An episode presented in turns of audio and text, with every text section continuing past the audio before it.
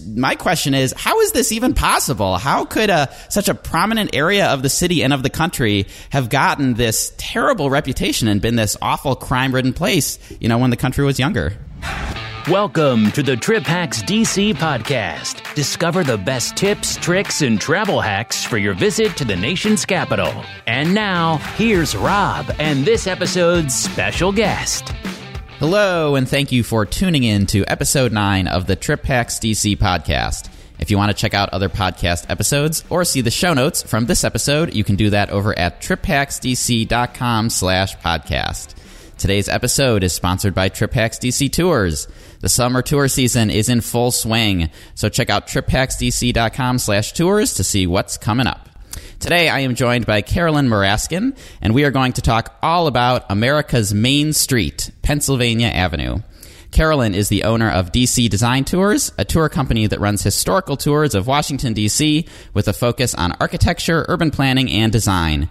And you may remember her if you listened to the very first episode of the Trip Hacks DC podcast. So, Carolyn, welcome back to the podcast. Thank you. Thanks for having me. So today's episode is going to be all about Pennsylvania Avenue, which uh, most listeners have surely heard about, uh, even if they haven't visited, because it is often colloquially referred to as America's main street. That's right. Uh, didn't start off that way, though. Initially, the neighborhood was known as Murder Bay. So uh, let's get into that. Um, but before we do, you do run a tour down Pennsylvania Avenue. So the reason why I asked you for uh, you know your assistance in helping with this topic is because you know a whole lot about it. Yes, thanks, Rob. Uh, we run a tour called Presidential Neighborhood White House and Pennsylvania Avenue.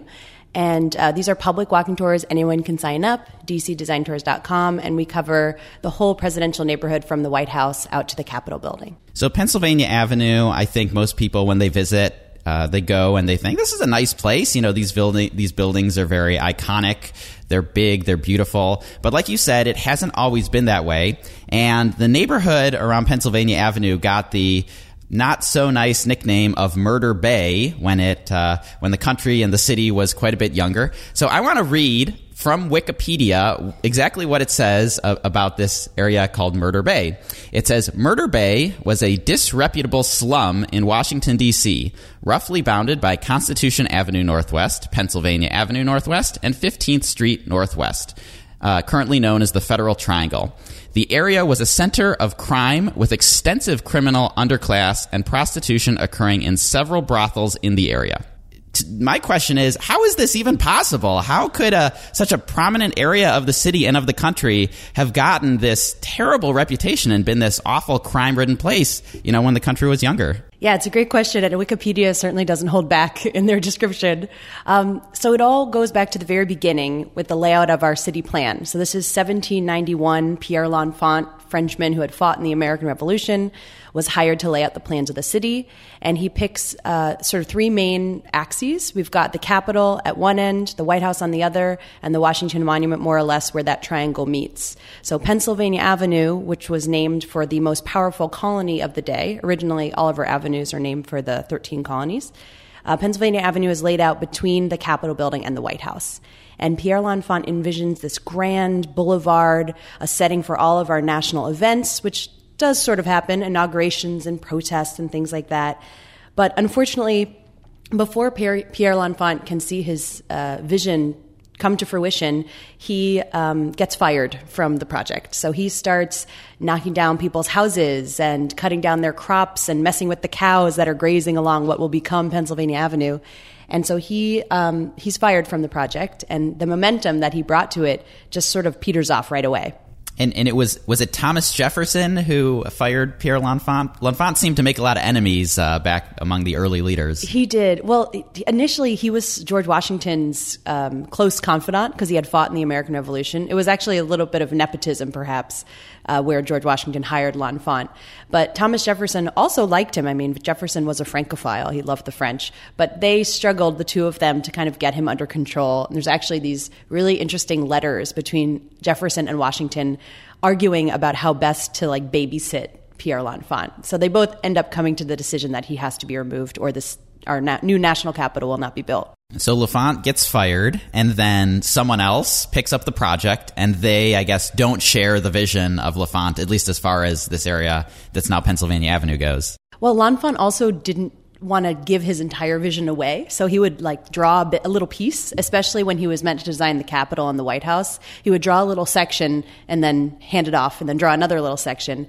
So his plan, the full L'Enfant plan, is really changed and adapted by the men that come, that had worked with him, but then come after him, uh, Andrew Ellicott and Benjamin Banneker. And they're the ones who kind of see the, the city plan out, though it takes a very long time, way past their lifetime, obviously, to get Pennsylvania Avenue to what it is today. So, what was Pennsylvania Avenue like back in those days? Nowadays, it's a proper paved street with six lanes of traffic and a bike lane. But what was it? A dirt road? Was it like what? What exactly would it have looked like back in the 1800s? I think dirt road even is generous. So it was this unpaved, miasmal sort of thoroughfare. It was muddy. It was haphazard. There were rocks. Horses would break their legs and ankles on it. Uh, there was also the Washington Canal that was running right along what is now Constitution Avenue. And you can imagine uh, the canal was never very successful. It be- basically became a a, hotbed of disease, malaria, typhoid, all coming out of that canal, like a big, gross open sewer. And um, they didn't even pave Pennsylvania Avenue. And I say pave in quotes because um, they put wooden blocks on the road in 1871, but that really just made it even more treacherous. So it wasn't truly paved until the 1900s, Pennsylvania Avenue. So this is a family friendly show, but like I read in the Wikipedia description, some pretty, uh, you know, not so great stuff happened down here. So why, you know, what kind of stuff was going on on Pennsylvania Avenue?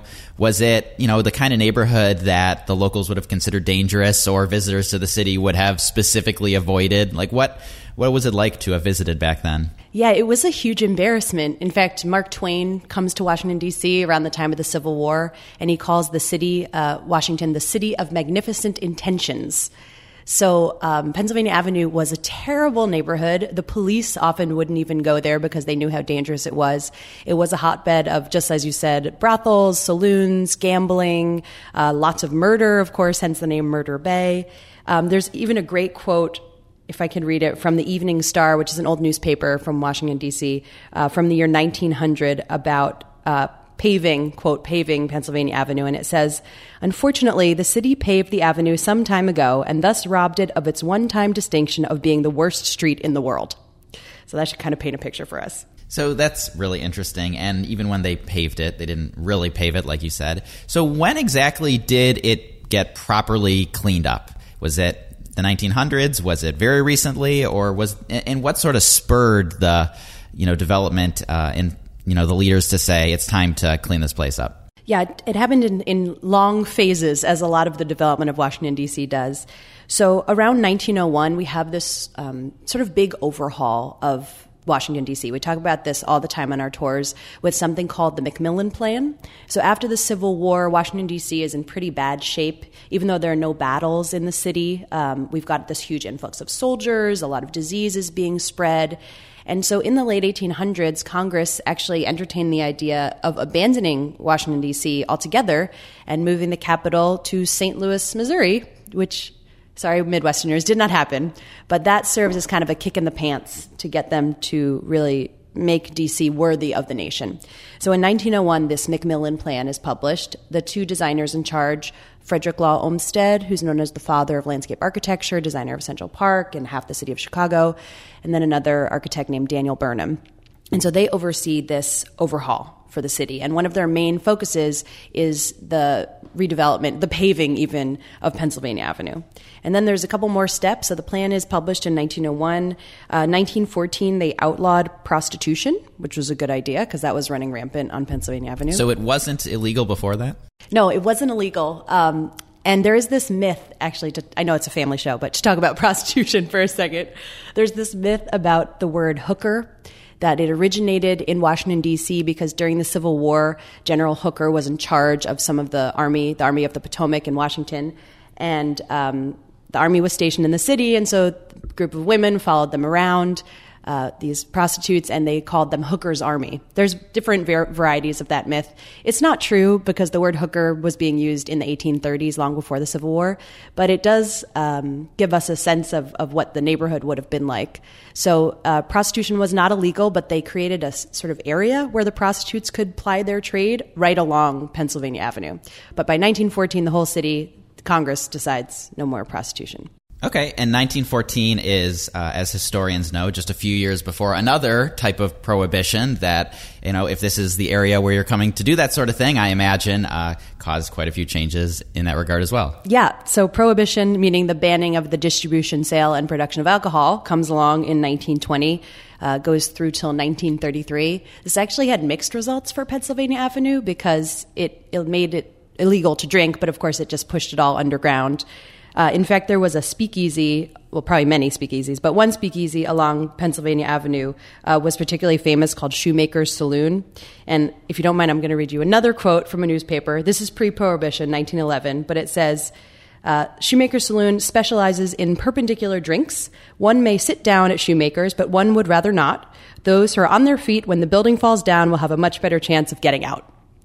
So I imagine Shoemaker's Saloon certainly still existed during Prohibition. It was just a little more secret. And if you're, you know, wondering if you can come today in 2019 or whenever you're listening to this podcast and visit Shoemakers, you cannot. None of these old historic places are still around, uh, for better or worse, I suppose. Though there are a few, they call themselves speakeasies, like along Connecticut Avenue. We talk about this on our Embassy Row and DuPont Circle tour, where you have to have a password and a handle on a bathroom opens, and there's a bar behind, you know, the men's stall. So they still kind of exist, but of course. I mean, speakeasy to the sense that they actually got a proper liquor license Right, right. from the city and all of that stuff. But I guess it's it's all for the uh, experience more so than the illegality of it all. Nowadays. So we've gotten up to uh, roughly, you know, the end of Prohibition, and now we're into uh, the Great Depression. So what happens to Pennsylvania Avenue now? It sounds like we still haven't gotten to the point where it's a prominent street where people want to visit. Yeah, that is still true. So, a few more landmark dates. So, 1914 was pro- prostitution, banning prostitution. 1933, prohibition ends.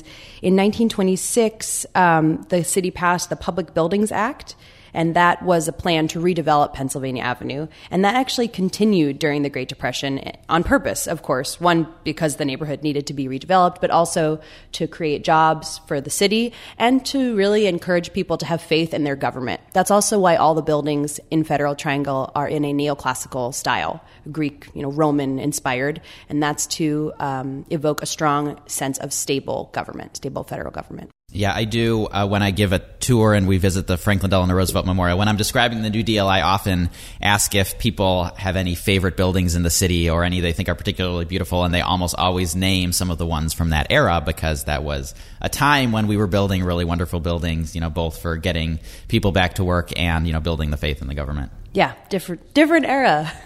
Um, so Federal Triangle is mostly happens in the 1930s after the Depression. There's seven neoclassical buildings that they finish, and they have kind of a visual cohesion. They all have those limestone kind of white gray facades. They have the red tile roofs. If you visit the old post tower, which we'll probably get to in a few minutes, you get a great view of uh, Federal Triangle. A good example, just one of the seven buildings, was the Department of Commerce. That was the first. So it was built in 1932. President Hoover lays the cornerstone, and it was at the time one of the biggest office buildings in the world. It's a thousand feet long. There were no interior partitions, so you could have laid down the Washington Monument inside of the building. It was 1.8 million square feet. It had six courtyards, over 3,000 rooms. It was this huge space, and the Department of Commerce had actually just been combining um, bureaus. So if you look at the building, if you visit it, you'll see the seals of all these different bureaus, things really weird ones like lighthouse inspection and steamboat services and fisheries commission. And so they combined all of those into this department. So if you can imagine being in the middle of the Great Depression in 1932 and you're seeing this magnificent, massive edifice go up, it might you know, inspire you to have some confidence. People uh, at the end of my tour, when we end at the Washington Monument or the World War II Memorial, they often will point to that building and say, "Hey, what's that?" Because it's not one that's very obvious. You don't see it in the movies or on the TV shows, but it is a magnificent building that you know from a distance you want to know what, what's going on in there. Yeah, yeah, it holds a lot of significance. So, what happened after the uh, you know after the Great Depression? What sort of progress did we make in the years and decades after that? So after uh, Federal Triangle is finished, then at that point, the south side of Pennsylvania Avenue has been redeveloped. All the slums and the brothels have moved out. It's now this big, long block of government buildings. But the north side actually was still suffering, and it was suffering all the way through till John F. Kennedy's inauguration. And when he's inaugurated, he and Jackie are walking down Pennsylvania Avenue, and they're noticing that the north side of Pennsylvania Avenue is still really um, underdeveloped. It was kind of like low lying commercial, old buildings from the 1800s, uh, empty lots. And so in 1972, there's another push called the Pennsylvania Avenue Development Pennsylvania Avenue Development Corporation, and that's when the north side of Pennsylvania Avenue starts to kind of come to fruition. Uh, one of the big additions there was the Canadian Embassy, which is still there. We have a blog post about it if anyone's into reading architecture blogs about the design of the Canadian Embassy. Uh, it's the only embassy on Pennsylvania Avenue, meaning the Pennsylvania Avenue between the Capitol and the White House. And that originally was an empty lot that had been used as a Ford dealership for a time. And so they built this um, 1980s looking sort of embassy building, but it did help to renovate the north side of Pennsylvania Avenue. And you'll definitely know when you see the embassy, at least in the summer, they like to fly a lot of flags, uh, maple leaf flags. Um, at the embassy. And it turns out that it's not just that embassy. I visited uh, London several years back, and the Canadian embassy in London looked very similar. Lots of maple leaf flags everywhere. A lot of pride. Good for them just just like us, they like to to fly their flag and, and everything like that. So that's really interesting. Um, I think it makes sense when you think about Pennsylvania Avenue. One side of the street are very stately government buildings, and the other side of the street, kind of a hodgepodge of various things. Um, so the the embassy is obviously an embassy, which is uh, at its core an office building. But then a few blocks down is the uh, Navy Memorial, the U.S. Navy uh, Memorial. So can you tell us about how um, that wound up on such a prime piece of real estate over there? Sure. So that section, interestingly, was originally designed way back in the L'Enfant plan. We're talking 1790s as something called the Central Market. So he envisioned we have Eastern Market still. That's the only market that's still around from L'Enfant's plan. But he envisioned these big commercial markets, sort of in every section of the city. And Central Market was built, uh, but it was referred to usually as Marsh Market because, again, it was down by the canal and it, it was a bustling part of the city. It had a lot of commerce, but it wasn't very nice. And um, by the 1980s, it's kind of this empty lot. So in 1987, they take the piece of property, and that's why it's shaped in such a way. There's these curved buildings on either side. Um, they take the building for the Navy Memorial. So the Navy Memorial was built in 1987. It's dedicated not just to the Navy, but also to the Marines, the Coast Guard, and the Merchant Marines and the whole old market area had all been demolished by 1931, so they weren't destroying anything historic in the 80s. There's these beautiful fountains um, surrounding the memorial representing the seven seas, and there's a map in the center, and the colors are inverted, so the water is dark and the land is light. And then there's this really lovely statue uh, by a sculptor named Stanley Bleifeld of the lone sailor, and it's made of bronze. The bronze was actually taken from naval ships all around the country, and there are 12 replicas of this sailor. It's a, a, figure standing there. It looks like he's waiting for his ship to come in with his sort of knapsack next to him. And I actually just recently saw a copy of that statue at Pearl Harbor, and there's 11 others. So that makes total sense, Pearl Harbor being a big naval uh, historic place, and the Navy Memorial being a place of naval significance. So uh, that's an interesting one as well. And then um, just down from the Navy Memorial is the uh, J. Edgar Hoover FBI headquarters building, which most people do recognize because if you watch any TV show that is about the FBI, and there are many, they show an external shot of this building quite frequently. Uh, so, my question um, for you, because I get this all the time and I don't really know a coherent answer to it, is why is this building so ugly? Why is it so terrible? Yeah, I hear that too. Some people are a fan of brutalism, so don't don't be offended if you're a brutalism fan. I personally am not. I don't think Rob you are either. Uh, I think the building's ugly even without knowing the architectural style. so uh, the style is called brutalism. It actually it's not from the word brutal. It's from Latin, but the def- building definitely looks brutal. Brutalism was really popular around the late 60s and early 70s. The other most famous brutalist building is Boston City Hall, which is atrocious. Um, you'll see it on college campuses. You'll even see it in small towns. It becomes popular, um, one, because it's cheap and it's easy to build. These buildings are all built with precast concrete. So that means they cast it off site and then they brought it, ran steel rebar in between, and then kind of clipped it together like Legos. The FBI building is particularly egregious. Um, largely because of a lot of fighting that happened during the design. The architect um, who was hired in the 1970s, His name was Charles Murphy, and he was really caught in conflict between the interests of the FBI and the interests of the city. So the FBI wanted, they did want to be on this prominent block, but they wanted a big bomb proof fortress.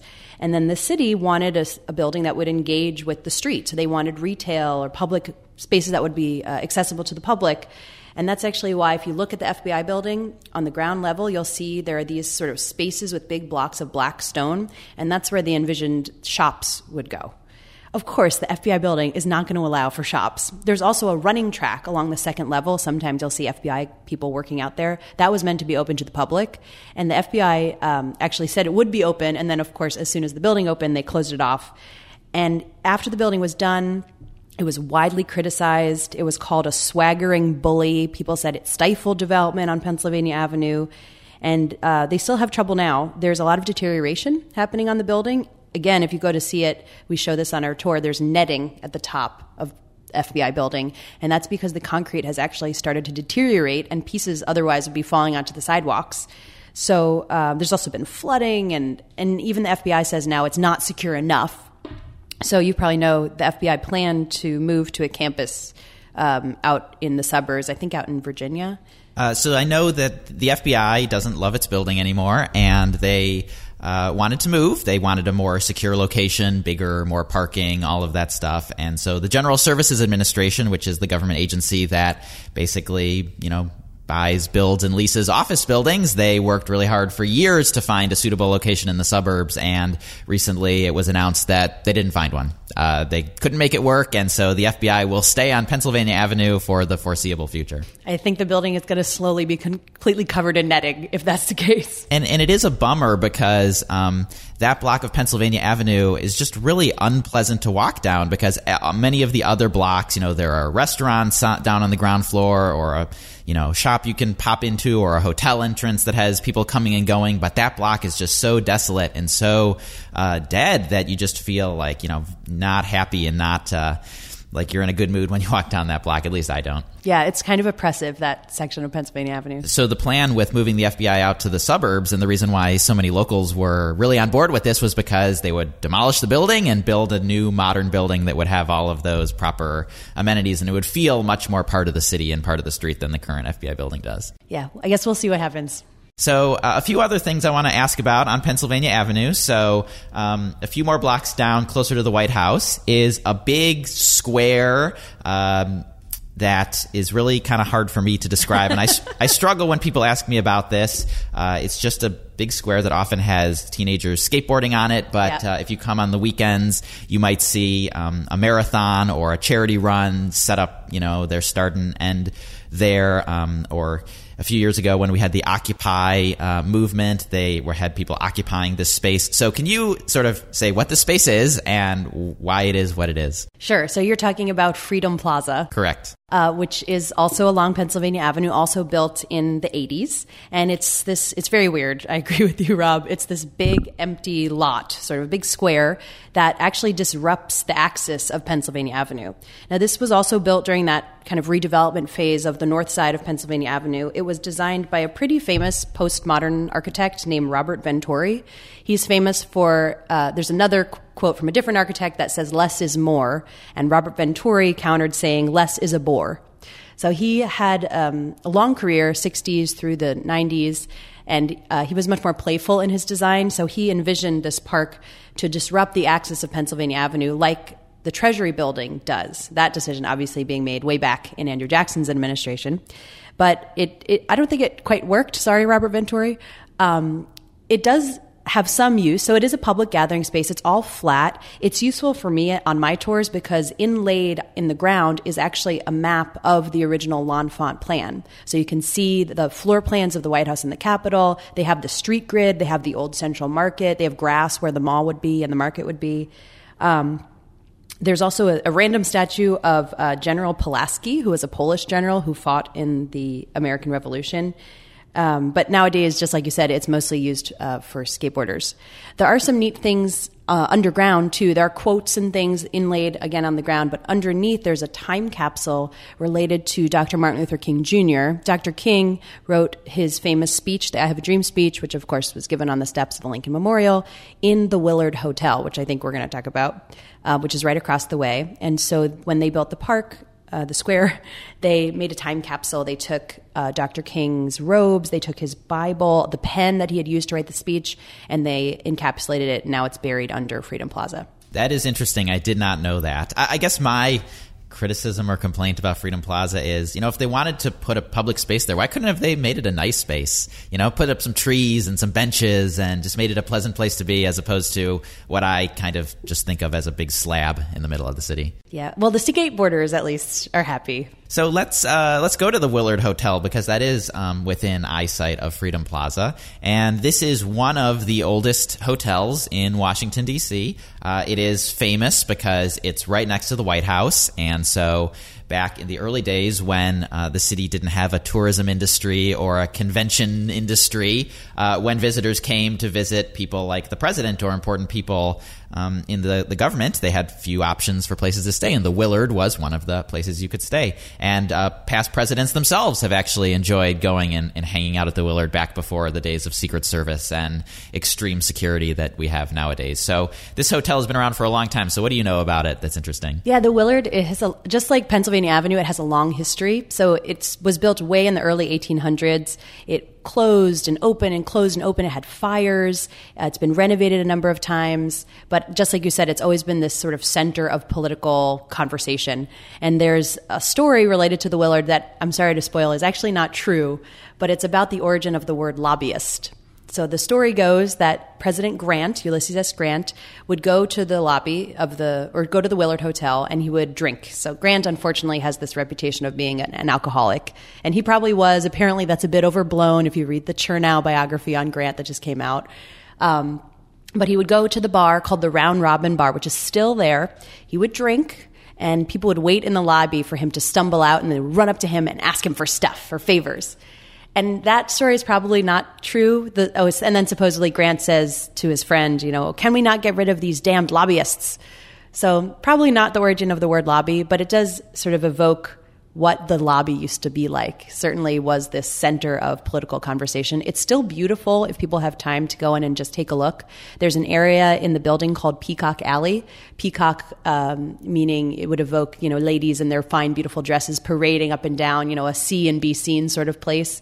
But Peacock Alley is gorgeous. Those red velvet carpets and lots of pretty furniture. The lobby has you know gilded ceilings, and uh, they have the seals of all the states on the ceiling. They have lovely um, murals of Abraham Lincoln and Frederick Douglass, both of who stayed at the Willard. There is a lot of history there, but I don't think it's quite uh, the lobby that we would envision from Grant's day. Yeah, so the the Willard family has not been involved in uh, the business operation of the hotel in, in many years. It is now um, has a corporate owner, the Intercontinental Hotels. So it is a pretty standard corporate chain hotel nowadays, even though it does still have a lot of the history and a beautiful lobby. I will uh, agree with you on that. I think I, I looked into this um, uh, issue uh, of the lobbyists, and historians seem to really debate uh, the origin of the term. But it, it, definitely means that in a lobby somewhere, whether that's you know a state capital or a hotel or wherever, that people are asking politicians for favors. So I think, at least in that sense, it makes sense that Grant would have potentially said that when he saw those people.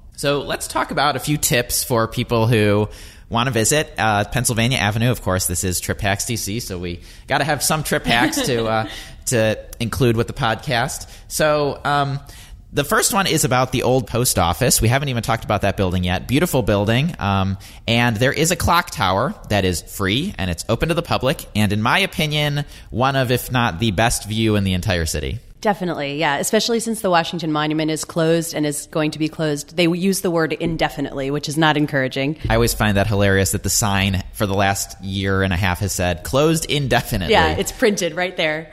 Uh, so if the Washington Monument's closed for for visitors, the post tower definitely is the best bet. The clock tower is 315 feet tall. It's positioned right along Pennsylvania Avenue. Um, and you get a fabulous view of the Capitol, of the road over toward, you can't quite see the White House, but over toward the White House. Uh, the building also has a storied past. Built in 1899, it's designed in a style called uh, Romanesque Revival. So it looks a little bit like a, maybe like a church or a little bit like a cathedral. Uh, people didn't like it right from the very beginning. It was criticized for looking like a cross between a cathedral and a cotton mill. And another critic said it looked like Washington's old tooth. So it really didn't match with its neoclassical neighbors. In fact, when they started building Federal Triangle in the uh, early 30s, the building was slated for demolition, the old post tower. Fortunately, it was saved, one, first because of World War I and then World War II, and then the efforts of some really um, strong willed historic preservationists, including Jackie Kennedy, who was involved in that. Um, when it was built, it was built for the headquarters of the post office. They actually didn't stay in there for very long because the building was fraught with problems. There were uh, leaks. Um, there was an explosion. There were also structural issues. Um, the floor of the ninth floor actually collapsed under the weight of too many filing cabinets and it killed six people. Uh, the postmaster general also fell 90 feet down an open elevator shaft and died. And uh, the clock that's at the top, the weight at the bottom had a steel cable that was used to wind it, and the steel cable snapped, and the weight crashed through three levels of offices and destroyed the new postmaster general's desk. So the post office ends up relocating. Can you blame them, right? That's all very terrifying, I will Yeah. say. They relocated in 1935, and then the building bounced around a whole bunch. It was owned by the General Services Administration, and then it just recently went through a big renovation, and it opened as a hotel. So now it's a hotel. Right. So the, the building is still owned by the government, by the General Services Administration. Uh, the hotel leases it. And um, one of the agreements that they made uh, many years ago when they were going through the lease negotiation was that the clock tower would not be part of the hotel. Yeah, that is nice. So it's completely separate from the hotel. If you go into the hotel lobby and ask where's the clock tower, they're going to send you back outside and around the corner. Uh, the entrance is next to the Starbucks. Uh, I do have a video that shows you exactly where you need to go because you need to go around the side of the building um, and then go into the door in the back next to the Starbucks. So it's a little tricky to find, but worth it. And in my opinion, even when the Washington Monument is open, the view is better than the Washington Monument because you can see the Capitol sort of down Pennsylvania Avenue, which I think is really cool. Um, so another tip that I mentioned in the previous episode of the podcast is to get a bike, uh, perhaps a Capital Bike Share bike, and ride it down the middle of Pennsylvania Avenue. We have a, a bike lane that's been there for few years now, and uh, quite a nice view if you get a chance to do that. Yeah, that is a great way to visit Pennsylvania Avenue. You could do bikes, you could do segways, you could do the little scooters, um, and you're just riding right down the center of the street. Uh, I know you mentioned this, so I'll tag you to explain. There is a blue line going down the middle of Pennsylvania Avenue. Yeah, so depending on when you visit, you may notice a blue painted line in the middle of the street and wonder what it is. Uh, and it will be much more prominent if you visit right after an inauguration because the blue line is painted in the middle of the street so that the parade that goes from the inauguration at the Capitol to the White House does not, I guess, go off track uh, so that they can move in a straight line and not zigzag all around. So if you visit right, you know, uh, three years after an inauguration, it might be faded, it might not be visible anymore. But if you visit right after one, you'll definitely see it there.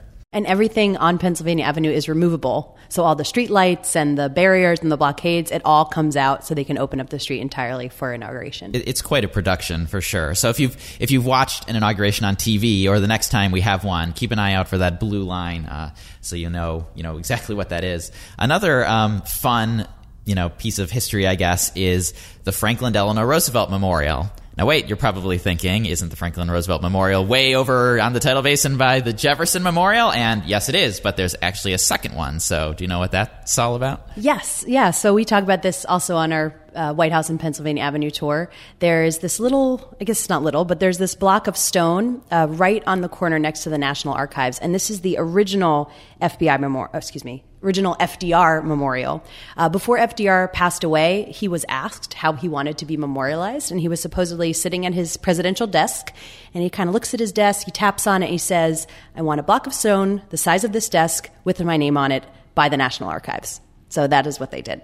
And uh, I guess I would call it small compared to the one that Yeah. you see when you go on the Monuments Memorials tour, and you're just shocked at how massive his memorial is, and you wonder how did he get such a big one, and you know Thomas Jefferson and Abe Lincoln by comparison didn't get big ones because he specifically said he didn't want that one. He wanted this you know relatively small one that he got over near the National Archives. And I think um, of all the presidents who have memorials on the National Mall, he was the only one who got to weigh in on his own memorial. Yeah, that's definitely true. Thomas Jefferson, I think, if he ever imagined that um, a memorial would be built in his honor would be appalled and uh, upset because building statues to country's leaders was the sort of thing that we did in uh, you know England at the time, um, and the whole purpose of starting this country was to not do stuff like that. So quite interesting how we wound up building memorial to him and the other people as well. One more thing that I want to ask about, because this one, by the time you're listening to the podcast, may have already changed, is the Newseum.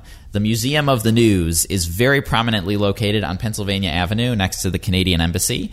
And I always uh, used to say that if you're going to pay to see a museum, make it the Newseum because it really is quite uh, quite a good museum. Um, of course, it's all, it's competing with all of these amazing free museums, which makes it a tough business model to sustain. And in fact, they just recently announced in, in 2019 or maybe late 2018 that they will no longer be operating in uh, on Pennsylvania Avenue.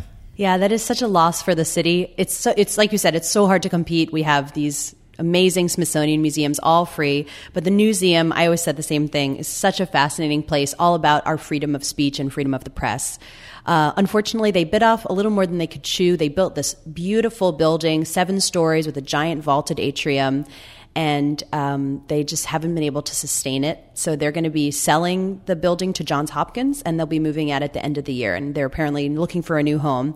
But if you have the opportunity, definitely take advantage. If you're here until the end of uh, 2019, one of the neatest parts, which you don't even have to pay to see, are the front pages every morning. They come out, they have this display along Pennsylvania Avenue, and they put a front page from newspapers in every state, and you can see what's going on in every state. They do this every morning just as sort of a public service. I do hope that wherever they move, they're going to keep the tradition of doing today's front pages because I personally find that fascinating. It's always interesting to see how the news is playing out in different parts of the country and different parts of the world. And Johns Hopkins is um, the university that's. Um, uh, main campus is in Baltimore. They're known for having a very, uh, very good medical school, and so the campus that they're going to open in the Newseum is going to be their graduate school primarily. And so, unfortunately, for the visiting public, unless you're a graduate student uh, studying at Johns Hopkins, you're probably not going to be visiting that building anymore. It's going to be more of a standard office building like some of the other buildings on the street. Yeah.